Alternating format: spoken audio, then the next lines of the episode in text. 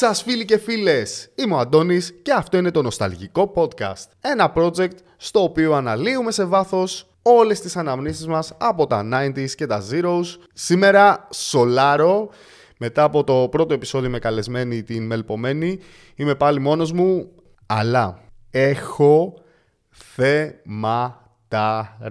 Όπως έχετε δει και στον τίτλο του επεισοδίου, θα μιλήσουμε για ένα τραγούδι το οποίο αν είσαι 30 something όπως εγώ, δεν γίνεται να μην το αναφέρεις στα τραγούδια που έπαιζαν σε όλα τα εφηβικά πάρτι της εποχής. Και μιλάω φυσικά για το freestyle των Bomb MCs. Λοιπόν, αρχικά θέλω να πω ότι είναι κομματάρα. Δεν το βλέπω προσωπικά σαν ένα cult διαμάντι. Το θεωρώ, το θεωρώ κομματάρα όντως. Και νομίζω ότι ένα τεράστιο μέρος της επιτυχίας του οφείλεται στο γεγονός ότι έχει έναν από τους πιο γνωστούς misheard lyrics, δηλαδή στίχους που δεν ξέρεις ακριβώς τι λέει και όλοι λέγανε το ίδιο πράγμα και μιλάω φυσικά για το Waka Maka Phone. Όλοι λέγαμε freestyle, Waka Maka Phone. Αν και δεν το έχω επιβεβαιώσει, αλλά νομίζω ότι λέει rock the microphone. Ένα άλλο πράγμα που μπορώ να πω για αυτό το τραγούδι είναι ότι προσωπικά μπορώ να το τραγουδήσω ολόκληρο χωρίς να έχω πει ούτε ένα στίχο σωστά. Λέω μόνο misheard lyrics καθ' όλη τη διάρκεια του τραγουδιού. Ξέρω ότι κάποια στιγμή λέει κάτι για Celine Dion, Kama Chameleon. Τι άλλο λέει, ρε φίλε. Πραγματικά. Και Buckingham Palace. Σε the Buckingham Palace. Έχει πάρα πολύ ωραία hooks γενικά το κομμάτι. Και ένα πράγμα το οποίο μόλις έμαθα είναι ότι το συγκεκριμένο τραγούδι δεν έγινε επιτυχία παγκόσμια. Δηλαδή, στα charts, ανέβηκε σε πάρα πολλά μέρη του κόσμου, αλλά στην κορυφή ήταν κυρίως σε ευρωπαϊκές χώρες και ίσως γι' αυτό το λόγο ψάχνοντας να μην βρίσκεται πολλά αφιερώματα στους Bomb MCs και να μην μνημονεύονται τουλάχιστον από αμερικάνικα μέσα και αντίστοιχα αμερικάνικα podcast ως ένα one hit wonder που το θυμόμαστε. Γιατί πολύ απλά στην Αμερική το peak που έφτασε στα charts ήταν στην 46η ε, θέση των ε, US Hot Dance Single Sales του Billboard. Στην Ελλάδα, σύμφωνα με την IFPI, έφτασε στην πρώτη θέση στο single αυτό. Ήταν εντάξει, τεράστια επιτυχία εδώ. Πρωτιές μετράει εκτός Ευρώπης στην Αυστραλία. Εντάξει, εδώ δεν χρειάζεται να αναφέρουμε όλες τις πρωτιές που πήρε στα charts της Ευρώπης. Να πούμε μόνο αυτό, ότι σε εμάς και δίπλα στην Ιταλία, ας πούμε, ήταν νούμερο ένα. Και τώρα να πούμε κάτι το οποίο εγώ τότε, όταν ήμουν πιτσυρικά, δεν το ήξερα. Τους είχα για Αμερικάνους. Οι τύποι είναι Φιλανδοί. Και όταν εντάξει, σκεφτόμαστε Φιλανδία, σκεφτόμαστε τους Χιμ, τους Ράσμους, τους Λόρντι. Αυτά τα συγκροτήματα που αγαπήσαμε, ας πούμε, σαν Έλληνες στο παρελθόν. Αλλά δεν σκεφτόμαστε ότι έχουν και μια δυνατή σκηνή hip hop που ακόμα και σήμερα υπάρχει. Και όμως οι Bomb MCs είναι Φιλανδοί δημιουργήθηκαν το 1998 από τα δύο βασικά μέλη του group, τον Bio Dub, που είναι ο τραγουδιστής και η πιο γνωστή φάτσα του group, αλλά και τον JS16, ο οποίος είναι ο παραγωγός. Ήταν ενεργοί μέχρι το 2005, διαλύθηκαν και επανήλθαν το 2019 περίπου. Τώρα θα σας πω όμως γιατί αγαπάω αυτό το τραγούδι. Αρχικά είναι κομματάρα. Αυτή η κιθάρα που παίζει στην αρχή, αυτά τα break beats που είχε από πίσω που μου θυμίζουν ας πούμε UK Garage το μπάσο είναι όλα καταπληκτικά και φυσικά το iconic video clip έχει αφήσει ιστορία. Θυμάμαι τώρα να πηγαίνω σε πάρτι γυμνάσιο και να μην γίνεται ρε φίλε να, να μην παιχτεί το freestyler. Και θυμάμαι επίσης ότι ήταν και μια περίοδος που ήταν πολύ της μόδας το breakdance και πολλά παιδιά χόρευαν breakdance. Και όταν έμπαινε αυτό το τραγούδι, γινόταν χαμός. Έβλεπες δηλαδή να πέφτουν κάτω τρει-τέσσερι άνθρωποι μέσα στο πάρτι. Και μάλιστα δεν έπαιζε μόνο μία φορά. Ήταν από αυτά τα κομμάτια της εποχής που μπορεί να τα βάζει δύο φορές σε ένα εφηβικό πάρτι, ας πούμε, ο DJ. Ο DJ ενώ δηλαδή το cool παιδί από το σχολείο που ερχόταν και έπαιζε και αργότερα γινόταν όντως DJ. Όλοι είχαμε ένα τέτοιο στο σχολείο μας. Και κάποια άλλα τραγούδια που έχω συνδυάσει με εκείνη την περίοδο πάρα πολύ και σίγουρα για κάποια από αυτά θα κάνω επεισόδια είναι το Blue Dabadi Dabada από τους Eiffel 65. Αυτό είναι γκαραντί ότι θα γίνει επεισόδιο, παιδιά. Σας το λέω από τώρα, το ανακοινώνω. Είναι από τα αγαπημένα μου τραγούδια Eurodance, Eurotrance, πείτε το όπως θέλετε της εποχής. Μετά ακούγαμε το D-Devils. The gates are open. Πω πω παιδιά, η επιρροή του trance εκείνη την περίοδο ήταν απίστευτη. Darude, Sandstorm, άλλη κομματάρα που ακούγαμε στα πάρτι τότε. Έχει, δηλαδή έχουμε ζήσει μεγάλες ε, στιγμές ηλεκτρονική μουσική. Πάμε όμως να δούμε τι samples έχει το κομμάτι, γιατί στην κουλτούρα του hip hop το sampling είναι μεγάλη υπόθεση και ψάχνοντας το whosampled.com που είναι ίσως το πιο γνωστό site στο οποίο μπορείς να βρεις τα samples που σχεδόν κάθε κομμάτι μπορεί να φανταστείς, βλέπω ότι έχει πέντε samples. Το ένα είναι το Get on the Good Food του James Brown από το 1972. Το άκουσα ρε παιδιά και δεν μπορώ να καταλάβω τι έχουν σαμπλάρει από αυτό το κομμάτι.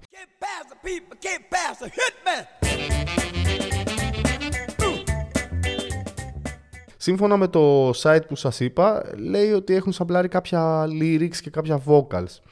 Δεν έχω καταλάβει ακριβώς ποια είναι αυτά, ίσως να μην παρατήρησα πολύ καλά. Δεύτερο είναι το Think About It της Lynn Collins, από το οποίο έχουν πάρει το drum beat και το έχουν κάνει λίγο πιο γρήγορο και αυτό μπορείς να το καταλάβεις εύκολα.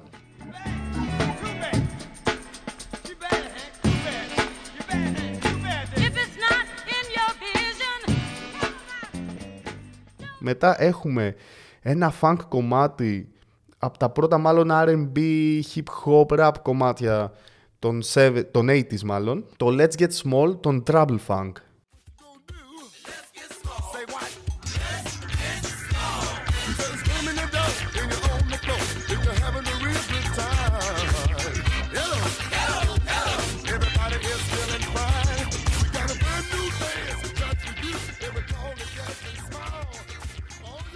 Νομίζω ότι δεν έχουν πάρει ακριβώς samples, αλλά έχουν πάρει μια γενικότερη αίσθηση από αυτό το κομμάτι. Και στη συνέχεια έχουμε δύο πολύ συγκεκριμένα samples από μια βιβλιοθήκη που λέγεται Zero G.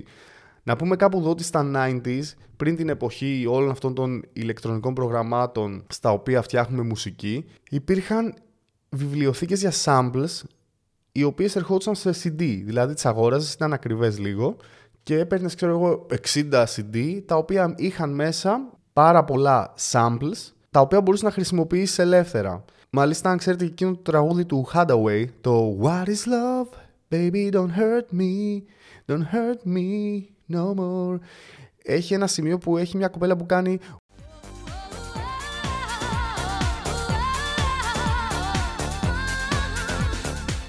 αυτό που τραγουδάει εκείνη η κοπέλα δεν γνωρίζουμε ποια είναι γιατί προέρχεται και εκείνο από μια βιβλιοθήκη. Έτσι και στο Freestyler, για να κλείσω αυτή την παρένθεση που άνοιξα, έχει πάρει από μια βιβλιοθήκη που λέγεται Zero G, μάλιστα από ένα CD του 91 και ένα CD του 99 αργότερα, γιατί έχουν βγει πολλές ε, τέτοιες βιβλιοθήκες. Έχουν πάρει κάποια samples από εκεί. Ένα από αυτά είναι η κιθάρα που ακούγεται στην αρχή, αυτό το ωραίο blues ριφάκι ας πούμε, είναι sample.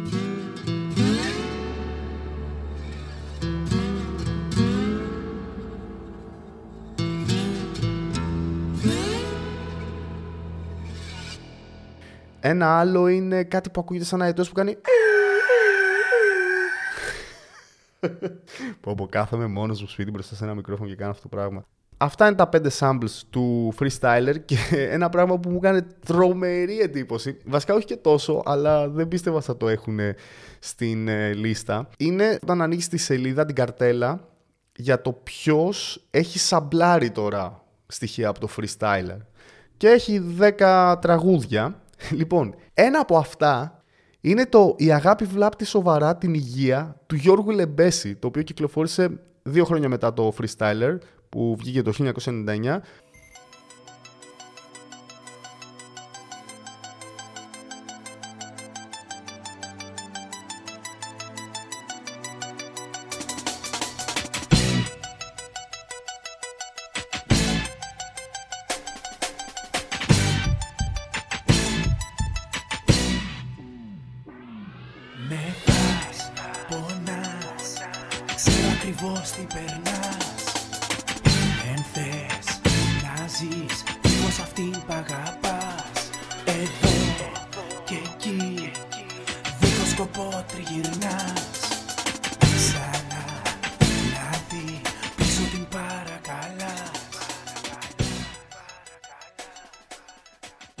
Ο Λεμπέση το 2001, ο Φίβος δηλαδή το 2001, έγραψε αυτό το κομμάτι για το Λεμπέση και από ό,τι βλέπω και καταλαβαίνω δεν το αντέγραψε, απλά το σάμπλαρε επίσημα. Δεν έχω το CD, αν κάποιος από εσάς έχει το CD ή το single, ας μας ε, στείλει ένα μήνυμα να μας πει αν έχει όντως κάποια credits μέσα ο δίσκος ή αν απλά το ανακάλυψαν οι συγκεκριμένοι άνθρωποι εδώ του Who Sampled και το έβαλαν. Πολύ ωραία πληροφορία. Γιώργο Λεμπέση κάποια στιγμή θα ήθελα να πιάσω να ξέρετε.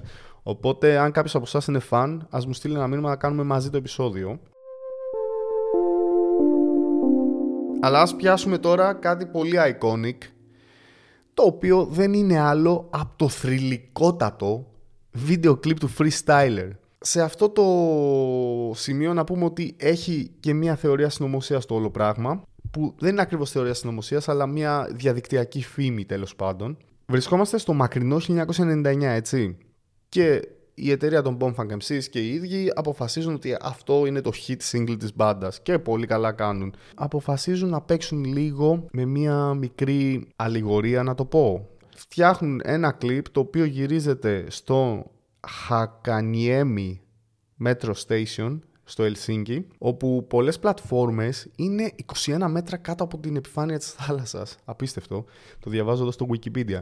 Λοιπόν, αποφασίζουν να κάνουν αυτό το κλιπ και διαλέγουν ως πρωταγωνιστή έναν 15χρονο ηθοποιό παύλα μοντέλο, ο οποίος θα αφήσει ιστορία με την εμφάνισή του σε αυτό το κλιπ, ίσως περισσότερο για την ίδια την μπάντα. Το όνομά του ήταν Μάριο Σέλμαν και η μητέρα του δούλευε σε, μια, σε ένα πρακτορείο μοντέλων και τον επέλεξε ίδια για το κλιπ. Όπως θα θυμάστε πολλοί από εσάς, όλη η φάση είναι στο μετρό ότι Πάκος έχει ένα MP3 player της εποχής από αυτά τα λεπτά δεν ξέρω αν τα είχατε ποτέ, που ήταν σε μέγεθος που χώραγαν μία μπαταρία, ξέρω εγώ μόνο. Και όσο προχωρούσε η τεχνολογία, χώραγαν όλο και λιγότερα τραγούδια, επειδή ανέβαινε η ποιότητά τους, άρα και το μέγεθός τους. Τέλος πάντων, κράταγε ένα τέτοιο τυπάκος και ξαφνικά ανακαλύπτει ότι μπορεί να παίξει με το χρόνο. Μπορεί να πατήσει pause σε κάποιους χορευτές που χορεύουν, να τους πάει πίσω. Όποιον έδειχνε δηλαδή με το MP3 του, πάντα το αντίστοιχο κουμπί και είτε πήγαινε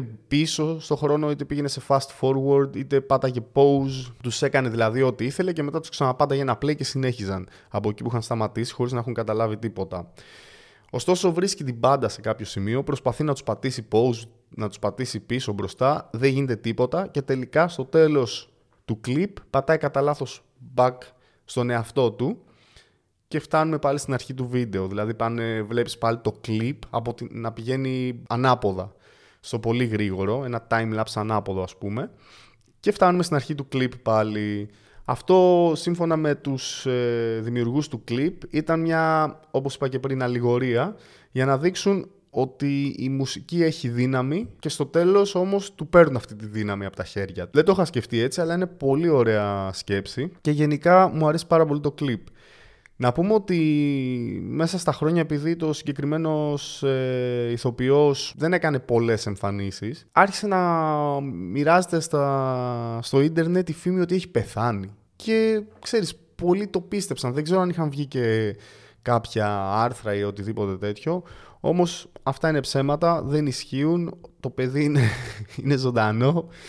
Έχει γίνει παραγωγός μουσικής. Να πούμε τώρα ότι το 2019 έγινε και ένα remake του βίντεο όταν δηλαδή επέστρεψαν και οι Bombfunk MCs από τη χειμερή ανάρκη στην οποία είχαν πέσει για αρκετά χρόνια και έγινε στα πλαίσια μιας ε, διαφημιστικής καμπάνιας κάποιας εταιρείας κινητής τηλεφωνίας. Τα γυρίσματα έγιναν στο Βελιγράδι και έπαιζαν διάφοροι γνωστοί YouTubers μέσα σε αυτό και η μπάντα η ίδια, ξέρεις, μεγαλωμένη πλέον. Στο 2019 όμως ήταν μια κοπέλα που έπαιζε με ράστα μαλλί επίσης, του μοιάζε κιόλας αρκετά η οποία όμως δεν κράταγε ένα MP3, αλλά κράταγε ένα κινητό τηλέφωνο. Τώρα να πούμε λίγα πράγματα για το group. Τα βασικά μέλη είναι και οι δημιουργοί του, ο Raymond E. Banks ή αλλιώς B.O.W. και ο Τζάκο, δεν ξέρω γιατί το έκανα αυτό, Σαλοβάρα, γνωστός ως JS16. Είναι πολύ δύσκολα παιδιά τα φιλανδικά ονόματα. Έχουν περάσει διάφορα μέλη από το group, αλλά αυτοί οι δύο είναι που όλοι γνωρίζουμε ως Bomb Funk MCs. Ξεκίνησαν το 1998, ουσιαστικά επίσημα το 1999 και έκαναν κατευθείαν hit με το Freestyler. Είχαν κάποια άλλα minor hits, είχαν το Big Boys and Fly Girls που ας πούμε καβάλισε το κύμα του freestyler και έγινε και αυτό ένα μικρό hit και είχαν διάφορα ακόμη τραγούδια τα οποία έπιασαν charts σε διάφορες χώρες όπως το Up Rocking Beats το οποίο είχε πάει πάρα πολύ καλά και στη Μεγάλη Βρετανία και το πρώτο τους άλμπουμ το In Stereo που έχει αυτά τα κομμάτια μέσα είχε πουλήσει τότε 600.000 αντίτυπα. Μπορεί να μην είναι αυτό που διαβάζουμε για άλλες αμερικάνικες μπάντες που σου λέει πούλησαν 15 εκατομμύρια αντίτυπα να, να μας φαίνεται μας μικρό, αλλά για ευρωπαϊκά νούμερα είναι πάρα πολύ καλά. Καλά, για τη σημερινή εποχή δεν το συζητάω, μιλάω για εκείνη την περίοδο. Γενικά έγιναν πολύ γνωστοί σε Γερμανία, Σκανδιναβία, σε τέτοιες χώρες και το 2002 κυκλοφορούν το δεύτερο τους άλμπουμ που λέγεται Burning Speakers Είχε μέσα το Super Electric, ένα τραγούδι που το θυμάμαι ακόμη και σήμερα κι εγώ. Είχε το Live Your Life και κάποια ακόμη κομμάτια. Δύο χρόνια μετά, το 2004, βγάζουν το τελευταίο τους άλμπουμ, το Reverse Psychology και το 2005 οι Bomb Funk MCs μπαίνουν στο ψυγείο. Μάλιστα ο τραγουδιστής τους, ο B.O. Dub, χάθηκε εντελώς από τη δημόσια σφαίρα, δηλαδή δεν ασχολήθηκε καθόλου με τη μουσική. Έβγαλε σποραδικά κάποια singles κυρίως συνεργασίες με άλλους καλλιτέχνες ή κομμάτια που είχε γράψει με το συγκρότημα το οποίο είχε πριν τους Bombfunk MCs που είχαν αγοράσει τα δικαιώματά του νομίζω κάποιες μεγάλες δισκογραφικές ε, της Φιλανδίας και τα κυκλοφορήσανε. Ωστόσο το 2019 το κλασικό line-up του συγκροτήματος όχι μόνο με τους δύο βασικούς αλλά και τα υπόλοιπα μέλη που έπαιζαν παλιότερα έκαναν ένα reunion, έχουν έρθει ξανά μαζί, είναι ακόμα ενεργοί, δηλαδή μέχρι και σήμερα συνεχίζουν την πορεία τους. Τότε έπαιξαν σε κάποια φεστιβάλ ανά την Ευρώπη, παρουσίασαν κάποια καινούρια tracks και γενικότερα συνεχίζουν την πορεία τους. Από ό,τι καταλαβαίνω, μάλλον αυτή η επιστροφή κάπως διακόπη απότομα λόγω του κορονοϊού. Θέλω να πιστεύω ότι θα συνεχίσουν γιατί είμαι πολύ περίεργος να δω τι θα κάνουν σήμερα μετά από όλα αυτά τα χρόνια. Και ήρθε μια πολύ μεγάλη στιγμή του podcast. Ξέρετε γιατί μιλάω. Μιλάω για τη θρηλυκή, για κάποιο περίεργο λόγο, εμφάνιση των Bomb Funk MCs στην ελληνική σειρά που ακούει το όνομα 10 λεπτά κήρυγμα. Δεν ξέρω πόσοι από εσάς το θυμάστε, αλλά υπάρχει στο YouTube ολόκληρο το επεισόδιο, μπορείτε να το δείτε. Εγώ το είδα, κρίτζαρα τη ζωή μου, που είμαι και ο ίδιος cringe γενικά. Αλλά αυτό με ξεπερνάει. Θα κάνω κάποια στιγμή και για το 10 λεπτά κήρυγμα ένα επεισόδιο, οπότε δεν θα αναφερθώ πολύ στη σειρά. Αλλά να πούμε ότι ήταν ένα πολύ επιτυχημένο serial των Early Zeros. Κράτησε 4 σεζόν, είχε 111 επεισόδια, κάτι το οποίο είναι λίγο σπάνιο για τα ελληνικά δεδομένα και ειδικά για μια νεανική σειρά. Είναι από τις λίγες νεανικές ελληνικές σειρές οι οποίες έχουν πετύχει. Στο 16ο επεισόδιο, λοιπόν, αν θέλετε να το βρείτε, υπάρχει ολόκληρο στο YouTube όπως είπα η μητέρα του Λεωνίδα, του βασικού πρωταγωνιστή, πέφτει για ύπνο και ονειρεύεται ότι ο γιος της έχει πάει και έχει βγει στη σκηνή με τους Bomb Funk MCs. Εν τω μεταξύ, πριν από λίγο, της μίλαγε για αυτή τη συναυλία και της έλεγε: Δώσ' μου λεφτά να πάω. Ποιοι έρχονται, ποιοι είναι αυτοί; Και λένε: Η Bomb Funk MC. Ούτε το όνομα δεν είπαν σωστά. Και υποτίθεται ότι ήταν, ας πούμε, η φάση ότι Όχι, το παιδί δεν θα πάει στη συναυλία. Είναι εκεί πράγματα του διαόλου. Fight and dance with the devil. Και παιδιά, είναι φοβερό ντοκουμέντο γιατί έχει όλο το freestyler παιγμένο στη συναυλία με την μπάντα κανονικά, το οποίο με έκανε να τους εκτιμήσω παραπάνω τους Bomb MCs γιατί έβγαιναν με μπάντα άκουγε τον μπάσο και ήταν παιγμένο στα δάχτυλα. Δηλαδή, όσοι είστε μουσική θα καταλάβετε τι αξία έχει αυτό. Άκουγες τα τύμπανα. Ήταν πολύ ωραία παραγωγή και φαινόταν ε, και γαμάτη συναυλία έδειχνε τη συναυλία των Bomb Funk MC στην Αθήνα. Δεν θυμάμαι ακριβώς ημερομηνία που είχαν έρθει, αλλά φαντάζομαι πρέπει να ήταν κάπου μέσα στο 2000, γιατί και το 10 λεπτά κήρυγμα ήταν στην πρώτη του σεζόν και το 2000 ξεκίνησε. Οπότε βλέπουμε σκηνές που πάει backstage ο, ο Λεωνίδας και του δίνει του δίνει Bomb Funk MCs οι ίδιοι, παίζαν οι ίδιοι. Στη σκηνή, ήταν backstage και μιλάνε αγγλικά και ο άλλος είναι my man, my man. Ξέρεις όλο αυτό το, το cringe πράγμα που κάνουν όταν μιλάνε με Άγγλους οι νεαροί ας πούμε θέλουν να δείξουν το που λένε πάρα πολύ το man, man λες και ξέρεις, τέλος πάντων. Και του δίνουν φίλε ένα Discman. Ένα Discman. Όχι MP3 που ήταν στο clip 1,5 χρόνο πριν τεχνολογία, του δίνουν ένα Discman και αυτός το παίρνει και βγαίνει έξω και καλά στον δρόμο και τους πατάει σε όλους post, τους πάει fast forward, τους πάει πίσω. Και μετά το δίνει στο φίλο του το τέλει, ο οποίος κρατάει όμοιρους την γιαγιά του, τη μαμά του και την φίλη της μαμάς του, του Λεωνίδα. Και τους κάνει ένα ας πούμε βασανιστήριο τύπου πώς ήταν στο κουρδιστό πορτοκάλι όταν πιάσαν αυτόν και θέλουν να τον κάνουν καλό άνθρωπο. Κάτι τέτοιο τους έβαζε τη συναυλία και λέει δείτε πώς δίνονται οι γυναίκες. Πηγαίνετε μέσα τον αντίθετε έτσι. Και μετά βγαίναν έξω με κάτι βαμμένα μαλλιά, με κάτι ένα hip hop style 90s, αλλά ελληνικό hip hop style 90s, όπως πέρναγε από το φίλτρο της τηλεόρασης, το οποίο είναι πολύ περίεργο. Και για να μην σας τα πολυλογώ, μετά ο Λεωνίδας, ας πούμε, βγαίνει στη σκηνή με τους Bonfunk MCs την ώρα που τραγουδάνε το freestyler και χορεύει, αλλά αυτό το χορό που είναι κάτι μεταξύ... κάτι μεταξύ, ρε φίλε. Ε, ε, ε είναι σαν να είναι στα ενόφυτα, ρε φίλε. 7 η ώρα το πρωί σε trans party, psychedelic party, goa, ξέρω εγώ.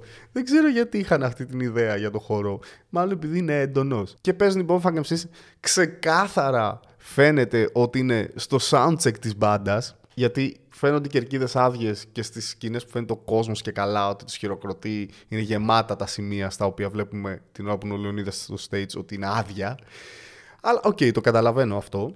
Και μετά, ας πούμε, πάει με το Σάκη Μπουλά backstage και καλά τους μιλάνε στα αγγλικά και, τους, και ο Σάκης Μπουλάς λέει κάποια απίθανα dad jokes της εποχής. Ας πούμε, I'm gonna make you famous. Come to America. We'll go to America. Τα έλεγε στα ελληνικά, τα μετέφραζε ο Λεωνίδας και οι Bomfunk MC's δεν καταλάβαινα αν είχαν ιδέα το τι έπαιζε ακριβώς. Είμαι σίγουρος ότι γνώριζαν ότι πρόκειται για μια σειρά αλλά πρέπει να ήταν όλο εντελώς unscripted και να τους είπαν: OK, έχετε 15 λεπτά με το συγκρότημα, κάντε ό,τι θέλετε. Ίσως κάποιο label που εκπροσωπούσε το συγκρότημα στην Ελλάδα να το διοργάνωσε όλο αυτό, να τους είπε ότι έχουμε αυτό το πολύ νεανικό show θα δώσετε λίγο χρόνο στο συνεργείο για να γυρίσετε κάποιες σκηνές. Παρουσιάσαν και ένα δεύτερο κομμάτι. Δεν θυμάμαι ποιο ήταν που παίζαν μετά. Και κάπως έτσι τελειώνει το όνειρο της μαμάς του. Το γεγονός ότι έχουν αράξει backstage μπουλάς και bomb funk MCs εμένα με κάνει υπερβολικά χαρούμενο μέσα μου. Δεν ξέρω γιατί. Είναι πολύ satisfying η πληροφορία. Και να πω κάπου εδώ επίσης ότι δεν χεϊτάρω το 10 λεπτά κήρυγμα είναι πολύ σημαντικό αυτό και θα το δείτε και στο επεισόδιο που θα κάνουμε για τη σειρά. Είναι cringe με τα σημερινά δεδομένα, αλλά του δίνω πολλά respect για πολλά πράγματα που έχει καταφέρει. Θα τα συζητήσουμε όμως σε ένα επεισόδιο αφιερωμένο στη σειρά. Απλά ήθελα να κάνω αυτό το disclaimer εδώ για να μην νομίζετε ότι επειδή κοροϊδεύω το συγκεκριμένο επεισόδιο έχω κάποιο hate ή δεν μου αρέσει η σειρά. Σιγά σιγά οδεύουμε στο τέλος του επεισοδίου και κάνουμε τη συνηθισμένη μας βαθμολογία. Πόσο βάζω σε μια γενική βαθμολογία λοιπόν το freestyler σε ό,τι αφορά την προσωπική μου σχέση με αυτό και άποψη θα του βάλω ένα 6,7 στα 10. Δεν είναι αυστηρός βαθμός, απλά δεν είναι ένα κομμάτι το οποίο ακούω κάθε μέρα, δεν είναι ένα αγαπημένο μου συγκρότημα, είναι ένα αγαπημένο κομμάτι από εκείνη την περίοδο. Οπότε το έχω έτσι στο μυαλό μου, το θεωρώ πολύ καλό τραγούδι, το θεωρώ μεγάλο hit. Απλά προσωπικά δεν είναι ότι κοιμάμαι και ξυπνάω με αυτό όπως κάνω με άλλα κομμάτια. Και σε ειδική βαθμολογία τώρα, αν άντεξε το freestyler μέσα στο χρόνο. Δύσκολο ερώτημα. Γιατί βλέπουμε ότι ας πούμε μέχρι και εταιρείες κινητής τηλεφωνίας το 2019 κάνουν το remake του clip και, και κρατάνε το τραγούδι με το original mix. Δεν είναι ότι το ξαναηχογραφήσανε. Συνολικά ας πούμε μαζί με το clip είναι iconic όλο αυτό. Δίνει το vibe μιας εποχής. Είναι λίγο δύσκολο γιατί από την άλλη όταν επιλέγεις να κάνεις κάτι το οποίο έχει μέσα τεχνολογία Καλός ή κακός στο μέλλον θα φαίνεσαι ξεπερασμένος. Δηλαδή το MP3 που βλέπουμε τώρα εκεί και τα ερωτήματα που τίθονται σε αυτό το clip είναι ξεπερασμένα. Το freestyler βέβαια, σαν ήχος, σαν τραγούδι, δεν μπορώ να πω ότι αν έβγαινε σήμερα δεν θα γινόταν επιτυχία. Πιστεύω ίδιο να το βγάζαν σήμερα ως ένα style όπως είναι η The Antwood, αν τους έχετε ακουστά, ένα συγκρότημα rap από την Νότια Αφρική, σε ένα τέτοιο style νομίζω ότι πάλι θα έκανε επιτυχία. Οπότε στο freestyler σε σχέση με το στοίχημα του χρόνου θα βάλω ένα 7 στα 10. Έχει κάποια στοιχεία που το κρατάνε πίσω, όμως θα μπορούσε να είναι ακόμα και σήμερα relevant. Και κάπως έτσι φτάνουμε στο τέλος του σημερινού επεισοδίου. Το διασκέδασα πάρα πολύ. Το Freestyler ήταν ένα τραγούδι που ήθελα πολύ πολύ πολύ να το πιάσω σε αυτό το podcast και γι' αυτό το κράτησα και για solo επεισόδιο αλλά και επειδή δεν ήμουν σίγουρος αν κάποιος θα το διάλεγε. Όπως λέω πάντα, μπορείτε να μας ακολουθήσετε στο Instagram προς το παρόν. Κάποια στιγμή θα κάνω και ένα group στο Facebook για να κάνουμε και διάφορα ωραία πραγματάκια εκεί μέσα, όπως ψηφοφορίες κτλ. κτλ.